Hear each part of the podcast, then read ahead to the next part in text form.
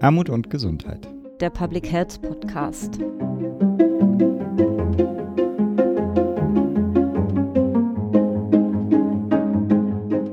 Herzlich willkommen zum Podcast Armut und Gesundheit, der Public Health Podcast. Wir nehmen heute die zwölfte Episode auf zum Handlungsfeld Klima und Gesundheit. Und wir, das sind für das Kongressteam mein Kollege Julian Bollmann. Hallo Julian. Hallo.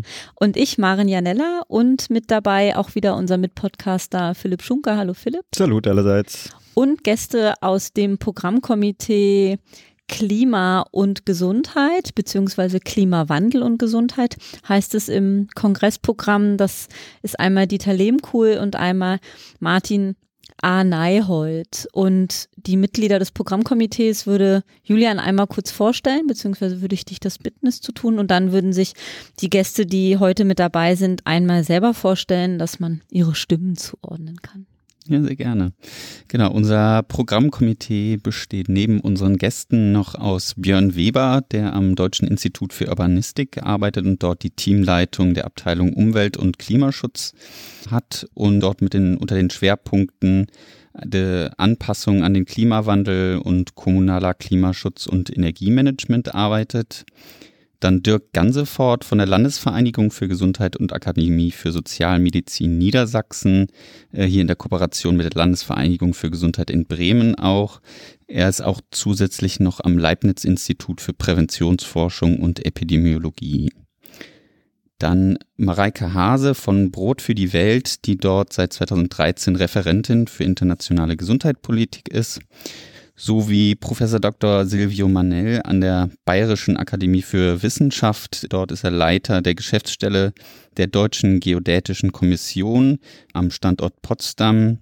Und zusätzlich ist er auch GeoX Wissenschaftskoordinator am Geoforschungszentrum Potsdam in Zusammenarbeit mit der TU Berlin. Mhm.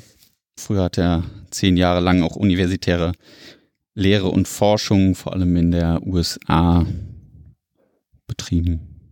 Mhm. Ansonsten würde ich dann die Gäste gerne bitten, sich selber vorzustellen. Vielleicht fangen Sie einmal an, Herr Liemkuhl. Ja, ich bin Dieter Liemkuhl von der Herkunft Arzt und Psychiater im Ruhestand, Mitglied des Vorstands von KLUG, Deutsche Allianz Klimawandel und Gesundheit und habe einen sozialwissenschaftlichen Hintergrund und bin zu dem Thema Klimawandel und Gesundheit seit etwa vier, fünf Jahren engagiert. Mhm. Okay. Mein Name ist Martin Anayold. Ich bin von Haus aus Krankenpfleger. Yay. Ihre, Juhu! Philipp und ich auch. Sehr gut. genau, äh, ich studiere seit äh, dem Wintersemester 18 Public Health an der Uni Bremen. Ich auch, ehemalige Absolventin. Sehr gut, da kommt sehr viel Über Überschneidung, sehr gut. Ich bin engagiert in der Deutschen Gesellschaft für Public Health im Fachbereich Studierende, konkret in der AG Gesundheitspolitik mhm. und dazu dann noch ähm, bei den Students for Future hier in Bremen.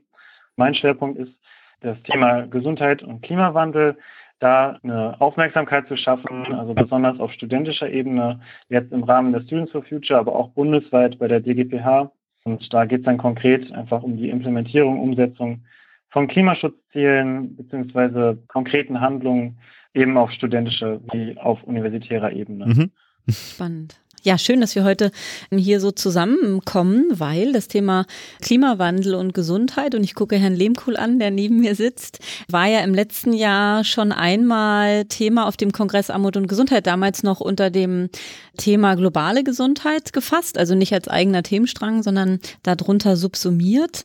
Und unter anderem auf Ihre Initiative hin, Herr Lehmkuhl, hat es jetzt einen eigenen Themenstrang. Und wir haben dann entschieden, dass wir diesem Themenstrang Strang auch ein neues Programmkomitee zur Seite stellen möchten, aus der breiten Expertise, die Julian gerade äh, vorgestellt hat. Können Sie noch mal ein bisschen herleiten, wie es dazu gekommen ist? Ähm, ich darf vielleicht ein bisschen ausholen, weil Gerne. ich denke, das ist ganz wichtig, weil das Thema Klimawandel und Gesundheit im deutschen Gesundheitssektor und den gesundheitlichen Akteuren jahrelang überhaupt nicht von Nischen abgesehen auf der Agenda stand. Und das hat schon mich betroffen gemacht, diese Apathie gegenüber so einem wichtigen Thema, gerade im Vergleich, was man im angelsächsischen Bereich gesehen hat. Dort ist mindestens seit 2014, seit dem Bericht des Weltklimarats, das Thema Klimawandel und Gesundheit ziemlich oben auf der Agenda, vor allem in der Public Health Gemeinschaft, aber mhm. auch im Gesundheitssektor generell mhm. und auch in der Öffentlichkeit. Es haben sich dort, also auch The Lancet und das British Medical Journal, also die mitführenden Zeitschriften mhm. weltweit, haben das Thema prominent auf die Agenda gesetzt und auch sogar proaktiv getrieben was manche ja kritisieren, weil die sagen, mhm. Journale sollen sich eher zurückhalten mhm. und neutral und eher berichten, ja. Mhm. Ich denke auch angesichts der Dramatik, was auf uns zukommt, muss man hier auch neu denken. Geht es mhm. nicht mehr in den alten Mustern zu denken, sondern wir müssen sehen, wie wir dieser großen Herausforderung begegnen. Mhm. Ja, ich freue mich, dass der Kongress das äh, Thema Gesetz hat ein eigenes Programmkomitee. Es war ja nicht so ganz ohne Reibung, das darf mm, ich ja sagen. Gerne. Wir haben bewusst ja. provokativ gesagt, mm. hier in der, in der Gründungserklärung, in der Kongresserklärung mm. taucht das Thema gar nicht auf. Mm. Das kann nicht sein, wenn es die größte Bedrohung der globalen Gesundheit ist, dass es in dem Gründungsaufruf überhaupt nicht erwähnt wird. Ja. Und wir haben dann einen guten Kompromiss gefunden, weil die Public Health Gemeinschaft ist eine natürliche Verbündete. Ja. Aber mhm. auch hier ist das Thema, du warst lange Business as mhm. usual. Mhm. Wir haben das im Global Health Kontext gesehen, äh, mit der Global Health Strategie. Die Akteure, alle nette Leute mit äh, ähnlicher Zielsetzung, aber Klimawandel, Gesundheit war nur ein Thema mhm. unter vielen anderen. Das kann nicht sein. Äh, ich denke, das wird sich jetzt ändern wir werden mit dem Denken, was die, die Krise herbeigeführt hat, die Krise nicht lösen können. Das hat ja schon auch Einstein gesagt. Und wir müssen wirklich transformative Wege gehen. Vielleicht kommt man darüber nochmal drauf zu sprechen, mhm. was das auch für den Gesundheitssektor bedeutet. Mhm. Ja. Und ich bin froh, dass jetzt in, auch in der Veranstaltung mit der Deutschen Gesellschaft für Public Health mhm. eins der zentralen Fragen ist, was bedeutet der Klimawandel jetzt auch für Public Health? Also mhm. die Neuorientierung, ja. die notwendig ist. Mhm.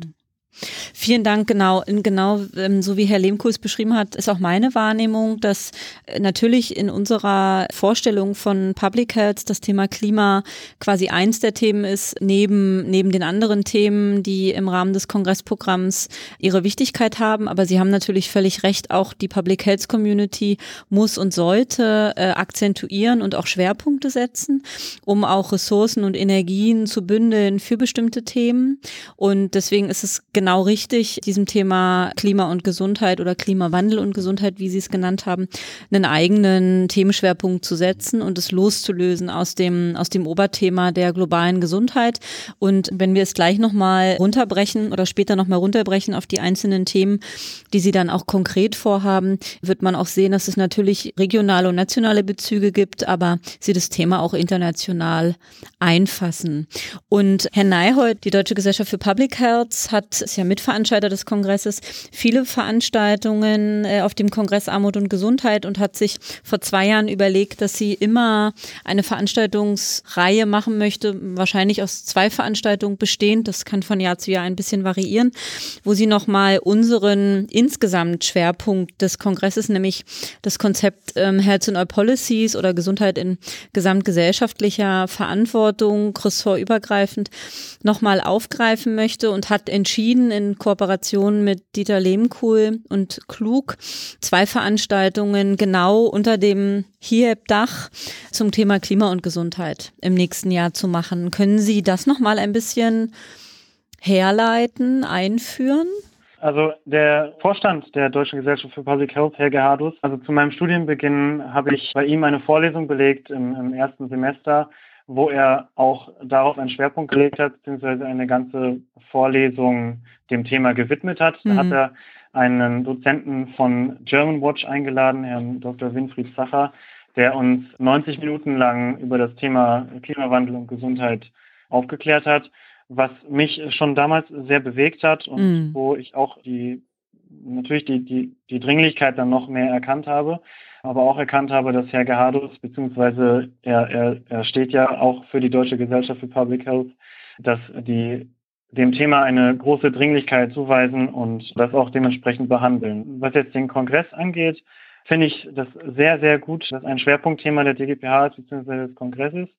Wir als Studierende haben uns auch dem Thema gewidmet.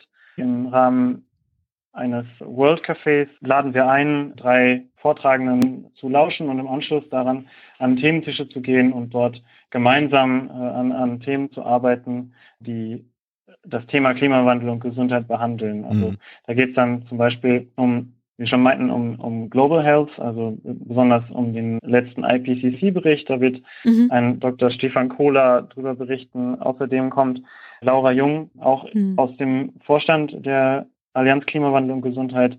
Sie wird berichten über Klimawandel, Gender und Gesundheit. Aber von der Uni Bremen kommt auch ein Studierender, Masterstudierender, der über ein anderes Thema über Evidenzgenerierung zum Carbon Footprint von Gesundheitsleistungen, also im Rahmen von Telemedizin, berichten wird. Ja, jetzt ähm, genau. Sie haben jetzt schon den, den Workshop der Studier oder des Fachbereichs Studierende angesprochen. Ähm, Nochmal gerne etwas ausführlicher, vielleicht auch oder etwas größer gedacht. Wo, wo sehen Sie die Rolle der Universitäten? Also Sie haben jetzt gesagt, Sie sind äh, bei, bei den Students for Future und wir ja. haben jetzt einige Beiträge, wo es wirklich um universitäre Lehre zum Thema Klimawandel und Gesundheit letztendlich geht und wie können Sie da die Rolle von Universitäten beschreiben oder welche Rolle geben Sie den Universitäten für die Entwicklung im Klimawandel oder das Umgehen mit dem Klimawandel? Einerseits geht es natürlich darum, dass die Universitäten die Ursachen und auch die Folgen des Klimawandels erforschen oder beforschen und das auch zum Schwerpunkt ihrer oder zu einem Schwerpunkt ihrer Arbeit machen. Andererseits ist es natürlich auch so, dass Universitäten in gewisser Weise als Vorbild äh, agieren. Zum Beispiel in Bremen ist es so, wenn die Uni Bremen sagen würde, wir agieren jetzt komplett äh, ökologisch orientiert und widmen uns komplett dem Thema Klimawandel, das würde ein also natürlich ein riesiges Medienecho auslösen, aber auf der anderen Seite würde es vielleicht die, die Vorbildfunktion einfach äh, nutzen, auch die Universität mhm. als ähm, Arbeitgeber hat, aber auch als Ausbildung für zukünftige Führungskräfte zum Beispiel, die das Thema auch wieder einbringen können in genau. zukünftige Arbeitsfelder, mhm. die ja dann sehr divers sein können auch. Ja. Richtig, genau. Ja. Genau, das leitet auch gut, gut über quasi die, die Rolle der, der Universitäten und auch der Studierenden haben wir gerade ein bisschen andiskutiert und Dieter Lehmkuhl engagiert sich ja unter anderem auch bei, ähm, bei Health for Future und mit dem Ziel auch, dass im Gesundheitswesen professionell Agierende sich dem Thema Klimawandel aufschließen und da aktiv werden, unter anderem äh, auf Demonstrationen Gesicht zeigen, aber auch in ihrer täglichen Arbeit. Können Sie das nochmal ein bisschen herleiten, was da Ihr Wunsch ist oder der Hintergrund ähm, Ihres, Ihres Engagements? Ja, ich, ich komme da gleich darauf zurück. Ich würde gerne noch mal einen kleinen Schlenker zu der Dringlichkeit äh, mhm. sagen. Ich glaube, die Dimension und das Ausmaß der Krise ist bei vielen noch nicht wirklich verstanden. Der stellvertretende Chefredakteur der Zeit hat mir gesagt, sprach von der Wissen Ignoranz oder äh, Wissen aber nicht Glauben. Ja. Ich glaube, es bedarf einer intensiven Beschäftigung in den Klimawissenschaften, vor allen Dingen die Kipppunkte, mhm. weil das die Dramatik deutlich macht, vor der wir stehen. Und was natürlich der Weltklimabericht gesagt hat, wir haben keine Zeit mehr. Das Zeitfenster ist noch mhm. sehr eng. Insofern müssen wir ganz anders denken. Ich möchte ein Beispiel nennen. Unser Vorsitzender und ich waren vor wenigen Tagen beim Fraunhofer Institut über eine Tagung, eine innovative Tagung, ressourcensparender Gesundheitssektor. Und dann ging es, wie lanciert man eigentlich dieses Anliegen? Mhm. Und das war Business as usual. Und Martin hat dann gesagt, wir sollten erstmal klären, wie rahmen wir das? Martin Herrmann. Martin Herrmann, ja. Rahmen wir das vom äh, Gesundheitswesen aus oder müssen wir erst das ganz große Bild haben? Das wäre in unserem Framing, in unserer Einordnung planetare Grenzen hm. und dann runterbrechen auf den Gesundheitssektor. Und die zweite Frage ist, ist es ein Notstand, eine Notlage? Dann müssen wir ganz anderen Plan haben, als wenn wir sagen Business as usual und sagen, das ist eine Agenda, die wir in 30 mhm. Jahren umsetzen. Mhm. Und dieser Neubauer hat mit Recht gesagt, in der Diskussion, wir müssen Wirtschaft, Soziales und Ökologie zusammenbringen, fehlt für diese Dimension die Zeit. Mhm. Und das sind physikalische Gegebenheiten. Mhm. Technologisch, physikalisch ist eine Wende noch möglich nicht mehr um das aufzuhalten, das Schlimmste.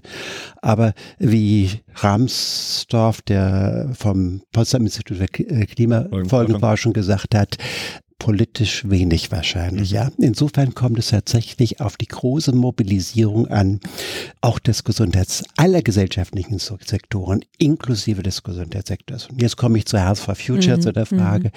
Mhm. Wir als Klugdeutsche Allianz Klimawandel und Gesundheit versuchen den Spagat zwischen äh, klassischer NGO-Bewegung und einem Expertennetzwerk. Mhm. Ja. Mhm. Und wir sind anders als die anderen, wir sind ein Netzwerk der Aktiven. Also wir wollen eigentlich nur die, die sich bei uns melden und aktiv werden, dass sie das Thema auch selbst setzen und aktiv mhm. werden, nicht als mhm. Karteileiche oder so. Mhm. So ist unser Anspruch.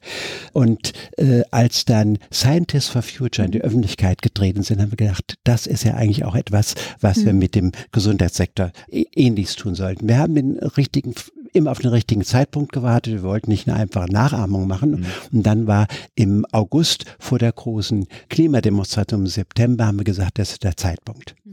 Und es war für uns auch ein neues Moment, weil der Lancet auf uns zugekommen mhm. ist und gefragt hat, in Deutschland wird der äh, Lancet Countdown, also ein mhm. weltweit äh, großer Bericht, der jährlich anhand von 41 Indikatoren die Veränderungen in Bezug auf Klimawandel, Gesundheit an relevanten Indikatoren untersucht, war quasi auf uns zugekommen und es gelang uns dann, wir waren wesentlicher Treiber, wenn auch nicht so im, im, im Blickpunkt, dass dies überhaupt innerhalb von wenigen Wochen äh, zustande kam. Das waren also zwei ganz wesentliche Punkte.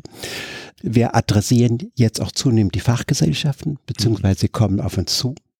Der Deutsche Ärztetag, also das ist, ach so, nochmal um Health, Health for Future. Health for Future ist die Plattform, die Aktivitätsplattform, wo jeder, der nicht bei uns Mitglied ist, mhm. aktiv werden kann, wo wir versuchen, regionale Ansprechpartner, das war anders, war die Klimademonstration, die großen Klimademonstrationen, dass überall bundesweit Aktionen stattfinden vom Gesundheitssektor und dass der Gesundheitssektor auch sichtbar wird mhm. äh, in der Debatte und auch bei den, bei den Klimademonstrationen und auch eigene Akzente gesetzt haben über Mahnwachen und dergleichen mit der Botschaft, Klima Klima, äh, Gesundheit braucht Klimawandel oder Klimawandel ist ein medizinischer Notfall. Mhm. Ja. Genau, jeder kann da Mitglied werden oder kann sich dort beteiligen. Äh, können Sie einmal vielleicht sagen, wie findet man sie, wie erreicht man sie? Dann machen wir direkt da ein bisschen Werbung auch für.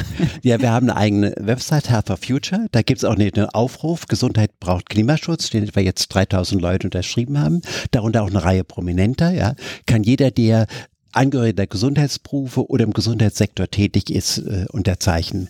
Dort finden sich auch etwa, ich glaube inzwischen 30 Regionalkoordinatoren, die Ansprechpartner sind für eigene Aktionen vor Ort. Das wird nicht von uns gesteuert. Wir haben aber ein Newsletter dazu.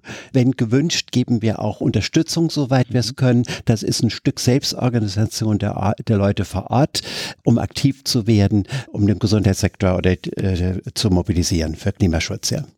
Was würden Sie sich denn konkret von dem Gesundheitssektor wünschen? Der ist ja nun sehr heterogen zusammengesetzt. Mhm. also da sind ja viele Berufsgruppen drunter gefasst. Was können diese Berufsgruppen aus Ihrer Sicht konkret tun, außer auf das Thema aufmerksam machen? Also ich finde das politische Agendasetzung. Mhm. Agendasetzung mhm. ist ganz entscheidend. Das ist im Moment das Wichtigste überhaupt, dass es überall zum Thema gemacht wird. Also äh, die Charité zum Beispiel macht jetzt eine neue Strategie hat sie angekündigt unter Beteiligung der äh, Beschäftigten. Und da war aber offenbar Klimawandel noch gar nicht drauf. Dann haben wir gesagt, ich dachte erst, mein Gott, da muss man jetzt gleich einen Plan machen. Mhm. Nein, es ist Agenda-Setting. Das muss in den Strategieplan rein. Die Universität von Edinburgh hat, wenn ich mich richtig erinnere, 2035 klimaneutral werden. Also das können natürlich, also erst Agenda-Setting, mhm. zweitens Fortbildung, Weiterbildung die darf aber nicht im herkömmlichen Weise äh, akademisch erfolgen, nur Wissensvermittlung, sondern das Entscheidende ist, dass wir vom Wissen ins Handeln kommen. Also diesen Sprung überwinden, ja. Es gibt noch eine ganze Reihe, was der Gesundheitssektor tun kann. Der Fußabdruck ist auch ganz wichtig, dass jede Institution sagt, mit der ambitionierten Zielsetzung, wir wollen bis da und dahin klimaneutral werden. Mhm. Und was sind die wichtigsten Punkte, wo wir das erreichen können? Es genügt nicht mehr zu sagen, wir machen, ersetzen das weiße Papier, das Recyclingpapier. Man muss eine Strategie haben, die ambitioniert ist, wie man dahin kommt, ja. Können wir es noch ein bisschen konkreter bekommen vielleicht, Herr Anay, heute in Ihrer Vorlesung, also es ist zwar jetzt genau der akademische Zugang, den Herr Lehmkuhl beschrieben hat, aber was war da so Sie berührend an der, an der Vorlesung, die Sie damals besucht haben oder an der Reihe, dass Sie dazu bewogen hat, sich in dem Themenfeld zu engagieren? Wie kann so ein, wie kann so eine Strategie oder wie kann so ein Agenda-Setting aussehen? Also konkret zur, zur Vorlesung muss ich sagen, also erstmal das, das gesamte Bild äh, hat mich beeindruckt, aber besonders die Auswirkungen von Klimawandel konkret auf die Gesundheit. Also seien es jetzt, dass durch äh, Hitzewellen eine erhöhte Mobilität und Mortalität entsteht, dass Ex Extremwetterereignisse dazu führen, dass psychische Belastungen zunehmen, beziehungsweise auch Verletzungen insgesamt zunehmen, die Ausbreitung von übertragenen Insekten äh, zunimmt, also Beispiel Zecken und Mücken. Mhm. Das Gesamtbild, was dargestellt wurde, hat mich, mich wirklich berührt und mich zum Überlegen gebracht. Und dann habe ich mich im Anschluss daran, ähm, beziehungsweise vorher natürlich auch schon, aber dann kon ganz konkret mhm. mich mit örtlichen Gruppen, also mit den Fridays for Future Gruppen hier in Bremen, aber mhm. dann auch mit den Students for Future auseinandergesetzt und also habe mich dann engagiert. Genau. Agenda-Setting an sich ist natürlich sehr wichtig. Also jetzt vor allen Dingen Gesundheits, im Gesundheitsbereich oder im Gesundheitssektor ist es äh, extrem wichtig, dass die, dass besonders, also ich als Krankenpfleger äh, bekomme das in meinem eigenen Krankenhaus mit, dass mein Krankenhaus sich das Thema, dass das Thema nicht an ihnen vorbeigeht und dass sie sich das versuchen auf die Fahne zu schreiben, aber wie, dass es wahnsinnig schwierig ist, das tatsächlich auch in die Tat umzusetzen, weil einfach das äh, aktuelle System so wenig Spielraum lässt und es einfach, also im gesamten Gesundheitssektor, alles sehr auf Gewinn fokussiert ist und man dann Schwierigkeiten hat, ähm, als gutes Vorbild voranzugehen, beziehungsweise dann im Konkurrenzkampf, wenn andere es nicht tun, ähm, unterliegt. Und mhm. das ist wirklich etwas, was zu, zu verändern gilt ähm, und wo natürlich dann Agenda-Setting im gesamten Gesundheitssektor dazu führen könnte. Also man muss es halt versuchen, von unten, aber auch von oben zu betreiben und es muss bei allen ankommen. Genau, es müssen sich alle irgendwie damit befassen und es ist sehr, sehr gut, dass es jetzt beim äh, Kongress Armut und Gesundheit konkret behandelt wird denn dort sind sehr viele Player, die aus dem Gesundheitssektor natürlich kommen und um sie auf das Thema erstmal aufmerksam, zum, aufmerksam zu machen, weil ich kann mir vorstellen, dass es vielleicht noch nicht bei allen angekommen ist, beziehungsweise in der Dringlichkeit angekommen ist, ähm, um sie ähm, darauf aufmerksam zu machen, ist es sehr wichtig und ich erhoffe mir einfach, dass es dann im Anschluss dazu führt, dass in ihre Unternehmensziele reinschreiben und ihre, ihr Handeln umstellen. Genau. Und genau eine der Veranstaltungen, Julian, adressiert ja auch Akteure im, im Gesundheitswesen ne, und stellt da die Frage Klimaschutz und die Anpassung gegebenenfalls äh, als zentrale Aufgabe der Akteure im Gesundheitswesen und ähm, stellt so ein bisschen vorweg, dass das Thema ja kein neues ist, weil die Veranstaltung ähm, beginnt mit dem, mit dem Titel äh, Auf den Spuren von Virchow und Pettenkofer. Kannst du da ein bisschen mehr, könnt ihr da ein bisschen mehr noch zu sagen? Ja, ich glaube, die Frage gebe ich am besten genau. direkt weiter an Herrn Lehmkohl, der genau. da sehr eng in der äh, Gestaltung mit drin war. Ja, wir haben das Thema ein bisschen geändert. Wecho und Pettenkofer äh, und auch Hippokrates sind ganz wichtige äh, Figuren, äh, Leuchttürme in der Diskussion. Nur das Titel könnte verleiden, dass man denkt, das ist eine historische Abhandlung. Das wollen wir nicht. Ja. Deswegen haben wir die aufgenommen, aber gesagt, äh, Klimawandel äh, als mhm. zentrale, glaube ich, Aufgabe und Anpassung zentrale Aufgabe der Gesundheitsakteure. Mhm. Das ist ja nicht neu. Wir wissen, Lancet, WHO und so weiter sagen, das ist immer die große Herausforderung für die globale Gesundheit des 21. Jahrhunderts, aber es ist auch gleich eine Chance für die Gesundheit, weil mit vielen Klimaschutzmaßnahmen gesundheitliche Vorteile verbunden ja. sind, wie aktive äh, äh Bewegung, also spazieren gehen, Fahrradfahren ist gesünder als mit dem SUV zu fahren, äh, gesunde Ernährung, fleischarme, vegetarische oder vegane Ernährung und vor allen Dingen auch Luftverschmutzung. Das wird meistens im Gesundheitsdiskurs äh, nicht erwähnt. Äh, die Luftverschmutzung ist ja nicht direkt Folge der Erderwärmung, aber sie haben gemeinsam gemeinsame Ursachen. Und die größten Gesundheitsbenefite sind der Eindämmung in der Reduzierung der Luftverschmutzung. Und das dient sowohl dem Klima als auch der mhm. Gesundheit. Mhm. Und hier ist natürlich vor allen Dingen der Verkehr gefragt und hier ist auch die Agrarwirtschaft gefragt. Die, Ag Ag die Agrarwirtschaft, industrielle Agrarwirtschaft ist einer der Schlüsselfaktoren für die Wende zu einer klimaneutralen Wirtschaft und Gesellschaft. Ja. Und da geben sich sehr viele gemeinsame Berührungspunkte. Und das wird dann auch in der zweiten Genau, da kommen wir sehr, sehr ja, schön äh, direkt anschließend ja, okay. an die zweite Veranstaltung. Ja, vielleicht darf ich nur noch eins zur Dringlichkeit sagen, weil ich glaube, es bezeichnet. Antonio Guterres, der Generalsekretär mhm. ähm, der UN, ist ja sehr am, Team, äh, am Thema engagiert. Und er hat vor einem Jahr gesagt, ich habe in meinem Leben viele Kämpfe schon gefochten, aber dies ist der Kampf meines Lebens und ich befürchte, wir werden, werden ihn verlieren. Und heute habe ich noch gelesen, die neue Chefin des Internationalen Währungsfonds hat gesagt, als sie den 1,5 Grad Bericht letztes Jahr gelesen hat, da hat sie ganz nicht, die ganze Nacht nicht schlafen können. Und die setzt das Thema auch im IWF sehr mhm. stark, mhm. so dass andere schon sagen, die verfehlt ihren Job. Also das bedeutet halt, wenn man wirklich sich beschäftigt hat und dafür offen ist, dann kann man auch in Bewegung setzen. Und die Frage, wie man die Transformation erreicht, dann wenn wir hier beim Thema Gender, hat sie gesagt, wir brauchen mehr Frauen in der Politik. Mhm. Mhm. Und wir sehen es auch in Fridays for Future. Mhm. Es sind in starkem Maße ungeheuer starke Frauen, die engagiert sind. Ja. Mhm. Gut. Genau, und du wolltest gerade mhm. überleiten, Julian, ne, zu der zweiten Veranstaltung, wo ja nochmal Klimaschutz und Stadtentwicklung Genau, wo es halt auch nochmal um, oder jetzt sind wir eigentlich von diesem größeren Bild, so Klimaschutz vielleicht auch weltweit gedacht und äh, über alle Grenzen hinweg kommen wir jetzt eher vielleicht zu dem kleineren Thema oder dem lokal gedachten Thema. So, was sind da auch wichtige Akteure auf lokaler Ebene? Ähm, wir haben hier die Veranstaltung, wo es um urbane Gesundheit und Klimaschutz geht. Also, ja, ich meine, wo leben die Leute, die letztendlich unter Klimawandel leiden oder den Klimawandel spüren. Das ist ja eher vor allem diese lokale Ebene, die kommunale Ebene und da auch ein wichtiger Punkt, dort direkt anzusetzen mit, dann, mit den Akteuren, die dort arbeiten und direkt auch was umsetzen und bewirken können.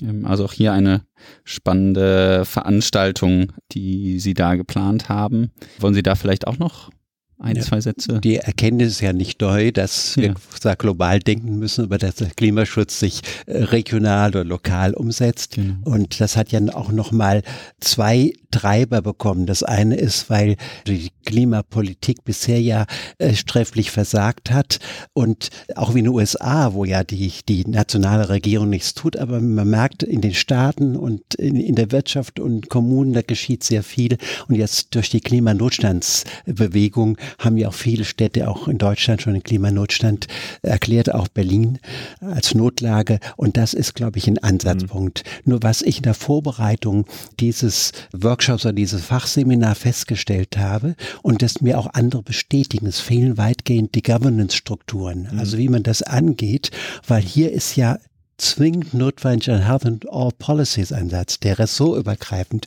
Und alle Leute, die ich gefragt habe, ich komme selbst aus dem, habe 20 Jahre im Gesundheitsamt gearbeitet. Ich möchte es eigentlich wissen, aber ich konnte mir nicht vorstellen, wie soll das stattfinden. Das ist noch versäultes Denken aus dem 20. Jahrhundert, damit wir die Klimakrise nicht überwinden. Wir haben in diesem Workshop, in diesem Fachseminar Vertreter von Projekten, die das ressortübergreifend angehen, der Kommune in Gelsenkirchen, die haben wir eingeladen auf Empfehlung von Herrn Weber.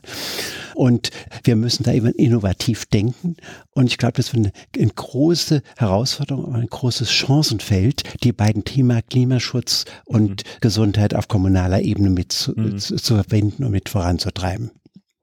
Ich habe auch den Eindruck, und vielleicht, da würde ich Sie auch nochmal fragen, Herr Aneihold, dass, dass es genau dieses, dieses Konkrete braucht, um das Thema Klimawandel und Gesundheit irgendwie greifbar zu machen und für sich irgendwie auch Prozesse anzuregen, was, was liegt so in meinem eigenen Gestaltungsspielraum oder in meinem eigenen Handlungsspielraum. Mhm. Und da sind wir natürlich sowohl als Individuen gefragt, aber auch als Professionelle in diesem Bereich. Und mir fällt es zum Beispiel deutlich leichter, mir das Thema auf der individuellen Ebene irgendwie vorzustellen. Also in meinem quasi selbsttäglichen täglichem Handeln, wie konsumiere ich, wie gestalte ich meine Freizeit und so. Wann greife ich zum Fahrrad und wann steige ich ins Auto, wie reise ich, wie ernähre ich mich und so weiter, was da, was da quasi alles so mit, mit zu tun hat. Und dann natürlich bieten wir mit dem Kongress Armut und Gesundheit und als Kongressteam ja da in einer, in einer Verantwortung jetzt die Plattform, ähm, das Thema Klima nochmal anders äh, diskutieren zu können. Aber ich kann das gut nachvollziehen, was Herr Lehmkuhl gerade gesagt hat, dass man so selbst, obwohl man lange in so einem Feld arbeitet, so eine trotzdem so eine also die Versäulung, der wir uns ja befinden, mhm. die ja auch quasi die eigene Profession betrifft und ich mich selber dann quasi in meiner Säule befinde und in meiner Säule agiere. Und wir haben ja nicht zufällig, sondern aus gutem Grund den Health and Policies Ansatz jetzt seit einigen Jahren auf dem Kongress Armut und Gesundheit äh, zum Thema, um genau das aufzugreifen, was wir ja alle wissen, dass Gesundheit nicht vom Gesundheitsbereich alleine gestaltet werden kann. Und wir werden dann nicht, nicht müde, das immer wieder zu betonen, haben diverse Veranstaltungen auf dem nächsten Kongress, um das irgendwie so ein bisschen greifbarer zu machen. Wie kann das denn aussehen? Wie können sich denn Kooperationen entwickeln? Was ist da Ihre Wahrnehmung? Ich, gehe auch noch mal kurz rein. Ich habe eher so das Gefühl, in der gerade in unserer Community hier im Public Health Sektor läuft man ja eigentlich ein bisschen offene Türen ein bei dem Thema Klima und Gesundheit. Ich denke auch so ein bisschen, der eine oder andere wird sich wundern, um Gottes Willen, warum habe ich davor nicht gedacht? Aber sozusagen es ist so obvious so ja, offensichtlich. So offensichtlich, genau. Die andere Sache ist, ich könnte mir gut vorstellen, dass aufgrund der Dringlichkeit und aufgrund der Überzeugungskraft der Argumente der Health and All Policy Ansatz dadurch auch vielleicht auch mal einen Durchbruch kriegt. Also die Sache mhm. ist, das Säulendenken, was wir immer haben, ist ja auch ein bisschen auch darin begründet, wir haben ja auch genug Probleme in den ganzen anderen Fällen. Also es ist ja nicht so, dass also Klimawandel und Gesundheit kommt jetzt ja noch on top, ja. Aber ich könnte mir gut vorstellen, dass es ein Vehikel sein kann, tatsächlich mal diese Säulen zu durchbrechen mhm. und zu gucken, dass man diesen, diesen Ansatz dann auch mal durchgesetzt bekommt. Nur so als mhm. ja. Querschuss. Mhm. Ja. Also ja, genau, und auf individueller Ebene ist es halt so, man, wenn man in diesem Konstrukt aus Säulen irgendwie unterwegs ist und man die Dringlichkeit erkennt und sein eigenes Handeln auch anpasst, fungiert man ja in gewisser Weise auch als, als Multiplikator mhm. und trägt das in seine eigene Institution, also wo auch immer das angesiedelt ist im Gesundheitswesen, hinein und kann dann auf diese Art und Weise auch versuchen, diese Säulenstruktur ein bisschen aufzulösen und vielleicht auch äh, in, in der Zukunft hoffentlich, also drastisch das jetzt klingt, zum Einsturz zu bringen. Na, für mich macht sich eher tatsächlich da nochmal so ein Spannungsfeld auf. Also ich würde das ein bisschen anders wahrnehmen, ja. als ich gerade, wenn ich zum Beispiel an meine Zeit denke, in der ich in der Hauskrankenpflege mhm. gearbeitet habe. Ich hätte zum Beispiel diese Wege gar nicht mit dem Fahrrad zurücklegen können oder mit irgendwelchen öffentlichen Verkehrsmitteln. Ich war total aufs Auto angewiesen. Ich hätte sonst die Zeiten überhaupt nicht einhalten mhm. können. Und natürlich kann man dann den Professionellen, also jetzt, ich will jetzt nur mal eine Berufsgruppe rausgreifen, sich von dieser Berufsgruppe wünschen oder es auch fordern, dass sie da irgendwie lauter werden und man versucht langfristig diese Strukturen, die ja, wir müssen jetzt nicht über die, die schwierigen Strukturen sprechen, die, die Menschen vorfinden, die in der Hauskrankenpflege arbeiten, das wäre jetzt ein mhm. anderes Thema. Aber ein Faktor ist ja, wenn ich zum Beispiel im städtischen Gebiet in der Hauskrankenpflege arbeite und trotzdem große Strecken zurückzulegen habe in diesen kurzen Zeitfenstern, die mir nur zur Verfügung stehen, dann könnte ich zwar versuchen, und das sehe ich auch immer mehr, dass ähm, mit E-Bikes und kann man jetzt auch wieder darüber diskutieren, wie werden die entsorgt und so, aber äh, trotzdem, dass da, dass da, dass da schon auch Entwicklungen passieren, die in meiner Zeit noch gar nicht denkbar waren. Ich hätte gar keine Chance gehabt, mhm. mit einem E-Bike die Wege zurückzulegen, aber ich glaube, selbst das hätte mich an die Grenze gebracht, das, das zeitlich noch zu schaffen nur als ein Beispiel, dass, dass tatsächlich so ein, so ein Spannungsverhältnis sich, äh, sich aufmachen kann, mhm. dem, dem irgendwie begegnet werden muss und wo ich ein großes Interesse daran hätte oder ja auch der Kongress Armut und Gesundheit ein großes Interesse daran hat, dass man immer die beiden Seiten der Medaille, also mhm. was ist über das individuelle Verhalten äh, angehbar und lösbar und wo brauchst aber auch die strukturellen Bedingungen, die mir es überhaupt möglich machen, dass zum Beispiel ich mich positiv CO2-neutral und so weiter verhalten und, und bewegen kann. Ne? So. Wie sollen Kollegen, die in der Entwicklungszusammenarbeit arbeiten, in Krisenregionen kommen, ohne zu fliegen? Wie soll das funktionieren? Das sind einfach so Spannungsfelder, die, wenn ich dann länger drüber nachdenke und merke, was ist mein individueller Anspruch und was sind die Möglichkeiten, die ich in meinem professionellen Kontext habe oder hatte schon in meinem Berufsleben, dann, ähm, dann genau, entstehen da einfach Spannungsverhältnisse. Gut, aber der, der individuelle Ansatz ist wichtig, aber der wird ist nicht zielführend, weil wir nicht die Strukturen haben, die ein klimafreundliches oder klimaneutrales Verhalten äh, fördern und, und belohnen. Ich kann noch mich so sehr anstrengen, meinen individuellen Fußabdruck äh, zu reduzieren. Ich schaffe das vielleicht um ein oder zwei Tonnen weniger von zehn Tonnen oder neun Tonnen oder acht Tonnen, die ich verbrauche, weil die Infrastruktur wir haben, äh, was anderes gar nicht erlaubt. Insofern denke ich, ist das auch gerade von Public Health ein Ansatz. Also zum Beispiel jetzt die öffentlichen Kantinen und die Kindergärten mit einer anderen Diät und von der äh, regionalen Biolandwirtschaft Produkte zu beziehen oder autofreie. Wir werden um autofreie oder autoarme Innenstädte nicht rumkommen. Ja, und an diese Dinge muss man ran, sonst kriegen wir die Wende nicht. Mhm. Und das ist kein Verzicht, sondern ich denke, da haben wir auch, auch, wir gewinnen viel öffentlichen Raum, wir gewinnen attraktivere Innenstädte, wir kriegen eine saubere Luft, wir haben mehr aktive Bewegung, die unserer Gesundheit dient und vielleicht ein viel entspannteres Leben und die Wohnquartiere werden wieder attraktiver, ja. Mhm. Und das, diese Botschaft, diese Positiv-Narrative muss man eigentlich erzählen, muss man erzählen. Und ich denke, äh, wir werden uns in bestimmten Dingen einschränken müssen. Das ist richtig. Wir gewinnen auf der anderen Seite aber auch vielleicht sogar ein besseres Leben, ja. Mhm. Ich finde immer das eine Beispiel so, die Innenstadt, wie sie jetzt ist mit dem Autoverkehr, das ist quasi das Restaurant, wo man noch rauchen durfte früher.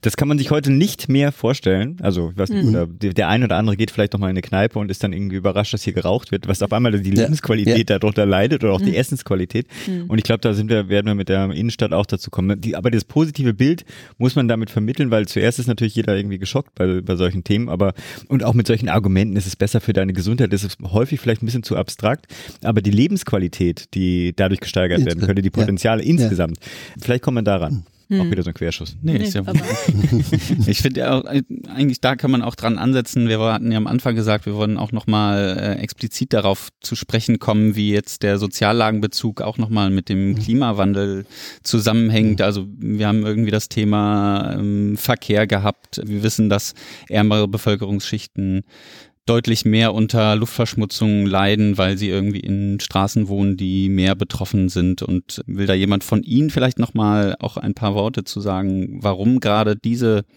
Gruppe auch noch viel mehr äh, darunter leidet, sowohl in Deutschland, aber auch als weltweit gesehenes Thema nochmal? Ja, eins haben wir noch gar nicht äh, erwähnt. Wir haben gesagt, welche Folgen der Klimawandel unmittelbar auf die Gesundheit mhm. hat.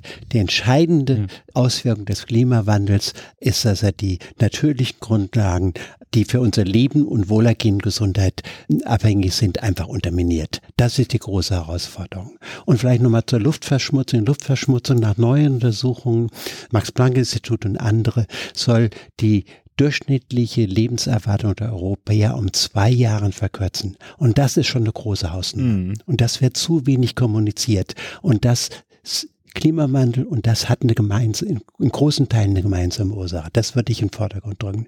Und davon natürlich, von der Luftverschmutzung haben wir gesagt, sind hauptsächlich die, die an großen verkehrsreichen Straßen leben. Das ist nicht die reiche Bevölkerung. Wenn wir sehen, die Epidemie von Fettsucht und Bewegungsmangel und falscher Ernährung betrifft mhm. auch hauptsächlich äh, die ärmeren Schichten. Und wenn wir hier auch eine Strategie und gezielte Politik haben, die ein entsprechendes Verhalten oder Angebote fördert, dann wirkt sich das auch vor allen Dingen auf die sozialen, auf die Menschen in prekären Lagen aus, ja. Mhm. Und das andere ist natürlich, der, ich sage immer, weil ja jetzt oft Soziales und Klimawandel aus äh, nicht akzeptablen Gründen in Stellung gebracht werden. Ich sage immer, der Klimawandel ist die Mutter der sozialen Frage. Mhm. Ja, und natürlich die extreme Reichtumsverteilung der, der, der Unterschied zwischen Reich und Arm. Ja. Es kommt nur darauf an, Klimaanpassung und Klimaschutz äh, sozial verträglich zu gestalten. Ja. Den, der letzte Teil Ihrer Ausführung, glaube ich, ist ein Stück weit vielleicht der Versuch einer Beantwortung deiner Frage, Julian, weil ich finde schon, das genau berechtigt, dass du das nochmal nachfragst, weil wen betreffen Phänomene, die mit dem Klimawandel einhergehen. Als erstes, und das sind halt Menschen in schwieriger sozialer Lage, die aufgrund ihrer spezifischen Anstellungsverhältnisse, ihrer Wohnverhältnisse, ihrer Lebens- und Freizeitgestaltung davon nochmal betroffen sind. Es sind die Menschen, die sich keine höheren oder besseren Mieten leisten können, die an den Hauptverkehrsstraßen wohnen, wo die Mieten noch günstiger sind. Es sind die Menschen, die wenig Naherholungsmöglichkeiten vor ihrer, vor ihrer Tür vorfinden, weil alles zubebaut ist und so weiter. Um jetzt nur, nur so Beispiele zu nennen. Von daher finde ich das gut, ähm, dass wir das Thema Klimawandel Klimawandel und Gesundheit jetzt auch im Rahmen des Kongresses Armut und Gesundheit nochmal noch mal stärker thematisieren und beginnen jetzt erstmal mit vier Veranstaltungen im nächsten Jahr.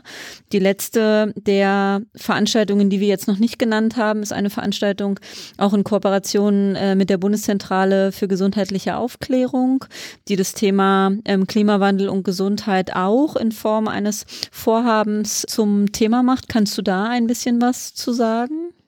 Ja, es geht auch dort um ein Projekt, was sich sehr mit Lebens und auch, was wir schon als Thema hatten, Ernährungsverhalten oder individuellen Verhalten auch beschäftigt und auch sehr, sehr viel um Nachhaltigkeit in Umweltfragen in Europa geht, also mit Beispielen aus verschiedenen europäischen Ländern und Städten auch. Genau, das, das wären die vier, die vier Veranstaltungen. Darf ich vielleicht noch eins ergänzen? Na, aber. Wir hatten ja noch eine dritte, äh, dritte äh, äh Veranstaltung vorgesehen von Klug und das war Health Economics of Climate Change, also das, äh, ökonomische mhm. Gesundheitsfolgen mhm. des Klimawandels. Und wir haben keine Referenten in Deutschland gefunden. Mhm. Wir haben mhm. verschiedene Institutionen, die zur Ökonomie und Klimawandel arbeiten, aber keine gefunden. Vielleicht gibt es mhm. welche, aber wir haben trotz intensiver Mühe keinen gefunden, haben es deswegen gestrichen. Ja?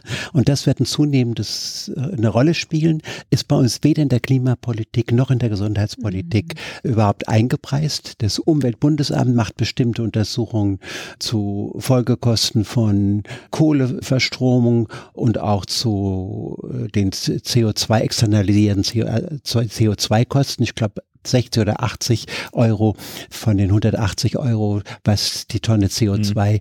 an externalisierten Kosten hat, soll auf Gesundheit gehen. Aber also wirklich umfassende Untersuchungen gibt es in angelsächsischen Ländern einige, gerade auch zur Luftverschmutzung und die sind enorm. Ja. Mhm. Also ein Aufruf hier, wenn Sie uns hören. äh, wir werden das Thema versuchen im nächsten Jahr wieder zu platzieren oder ja. zum nächsten Kongress besser gesagt. Wenn die Experten hier gerade zuhören, melden Sie sich gern bei uns. Sagen sie nicht ab im nächsten Jahr. Genau. genau. Ja, es gab, gibt offenbar keine. ja, ja, ja, ja, genau. Ich würde langsam zum Ende dieses Podcastes kommen wollen und die Frage in die Runde stellen wollen, mir aber kurz das Recht rausnehmen, sich vielleicht sogar als erstes beantworten zu dürfen, weil ich tatsächlich diesmal auch einen Wunsch habe. Und zwar würde ich die Frage stellen wollen, was, was gibt es für Wünsche an die Diskussionen auf dem Kongress Armut und Gesundheit und vielleicht auch an die Teil Teilnehmenden oder an einen teilnehmenden Kreis, einen wunschteilnehmenden Kreis für das Thema Klima und Gesundheit. Und ich habe tatsächlich einen Wunsch und zwar, ob wir vielleicht tatsächlich der, dem Impuls von Philipp, den er geäußert hat, ein bisschen näher kommen können, weil ich denke auch, dass das Thema Klimawandel und Gesundheit die Chance birgt, dass wir diesen Health and All Policies Ansatz über das Thema Klima und Gesundheit, weil es aktuell so eine Relevanz hat und weil es so viele Akteure gibt, die hm. sich aus den unterschiedlichsten Perspektiven diesem Thema widmen, weil sie auch die Notwendigkeit sehen, dass man dieses Konzept greifbarer kriegt. Und es an bestimmten Beispielen in die, in die Anwendung ähm, bekommt und dass dann auch andere Bereiche davon profitieren und lernen können. Ich sehe es ähnlich wie Philipp, dass da also aus meiner Sicht ein Potenzial drinsteckt, das würde ich gerne heben. Das wäre mein Wunsch.